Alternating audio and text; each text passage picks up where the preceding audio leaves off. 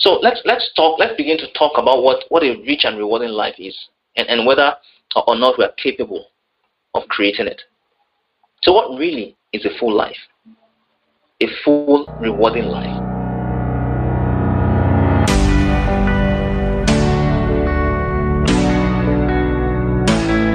Hello, my name is Samuel Shaibu, and I'm documenting my journey from immigrant professional to entrepreneur and highlighting the lessons I have learned from the works of the coaches and mentors who are guiding me.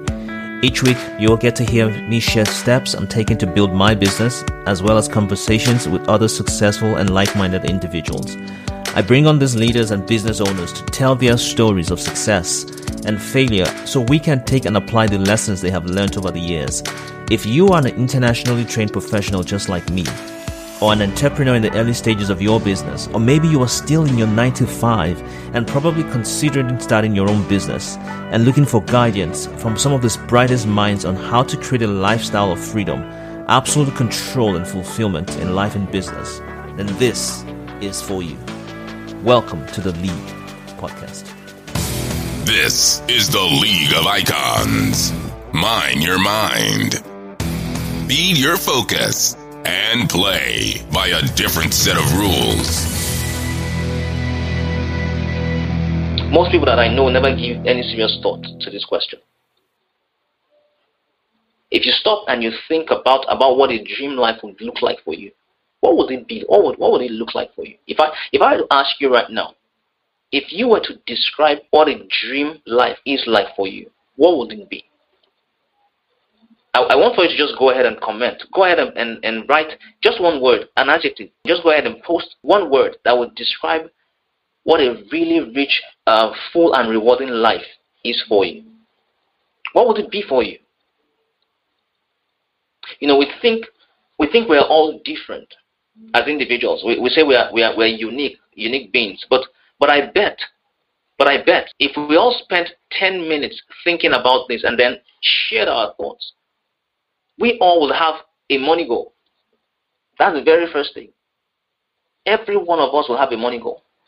And then maybe we'll have a relationship goal. Maybe with your family, your co-workers, or, or your spouse. And, and then maybe we'll have a, a spiritual goal. Your spiritual walk with God. And, and, and then with some more thoughts. Then maybe we'll, start, we'll probably want to start thinking about health goals. And then maybe your professional goals, professional or career goals. These five areas if any of us were to sit down and to think of what a rewarding life is for us, we all will probably come up with these five specific areas of our lives. So in a group like this, after some more thought, or once you have generated some successes in these areas, then you probably want to start thinking of how can I give back to the society? Okay? After you must have thought through and come up with five key specific goals, and you begin to experience success in those areas, you might want to start thinking, okay, how do I how do I start giving back? How do I start giving back? And, and then you now want to start having a charitable goal. Now, part of your evolution as an individual has to be intentional. You never are able to get to the point to the point where you, you begin to start having all of those goals, except if, unless it is intentional. There has to be a strategy. Once again, if you're not listening to the intentional to that intentional living call, I'll implore you to go and listen to it. So if you if you don't live your life deliberately, you live it by default. It's, it's either of those two things. You're either living a deliberate life, a life which you, have, which you create, or you're just living a life by default.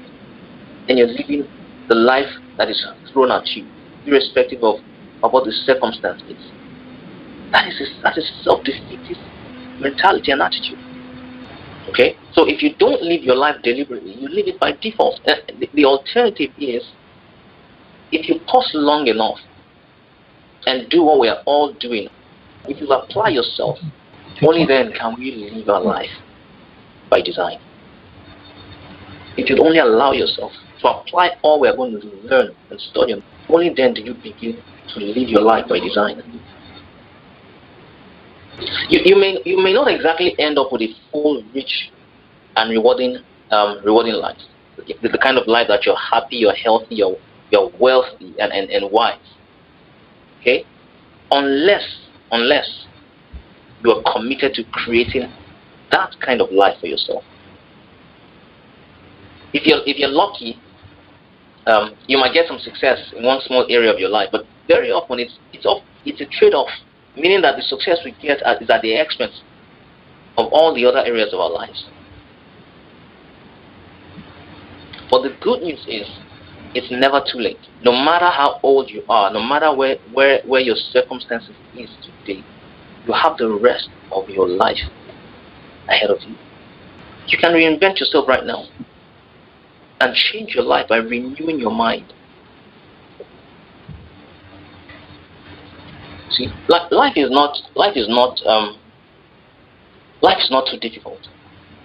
Life doesn't need to be. Doesn't need to be easy either. It was it was Jim Rohn it was Jim Rohn who said that don't wish for your life to don't wish for your life to be easier. Only wish for your life to be better. And that's why I congratulate I congratulate those of you on this call because really you're, you are in the 1% club of people who are willing to look at themselves and take inventory of their life and not settle for less. You know, but recognizing that in order for their lives to be better, their life does not necessarily need to be easier.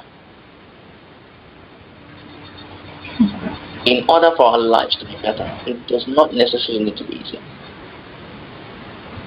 We just need it to get better. Success has has to spread in the course of becoming better. Success has to spread to incorporate your whole life. To spend some time to think about this. What what areas of your life right now are you content? What areas of your life are you content? What areas of your life are you not content with? What is holding you back? What do you need in your life? And what do you really want? There's a, there's a big difference in the energy of what you really want compared to, to what you really need. There's a difference between what you want and what you really need. I'm sure everyone on this call does not lack running water. Neither do you lack food, neither do you lack, lack shelter or clothing. But you see, there are some there are some many there, there are many areas, other parts of the world, where you see these people lacking all of these basic things of life. Like running water, like like good food, healthy clothes, I mean um, healthy living environment. But the surprising thing is that in those places you find people with cell phones. Isn't it amazing? You find people with cell phones and they're able to recharge their phones because it's, that's why I, I say that there's a difference between what you really want and what you need. For one, if I were to think, I would have thought that those people would have preferred to have the basic necessities of life. But you see, when there's a desire for what you want, it outweighs what you really need. And that's why I, I, I asked the, couple of questions I asked just a few minutes. I said, what, what do you really want in your life? What are you content about? And what is stopping you from getting those things? So, so there's a power. There's power in what you want. There's power in what you want. This is the League of Icons. Mine your mind. Feed your focus and play by a different set of rules.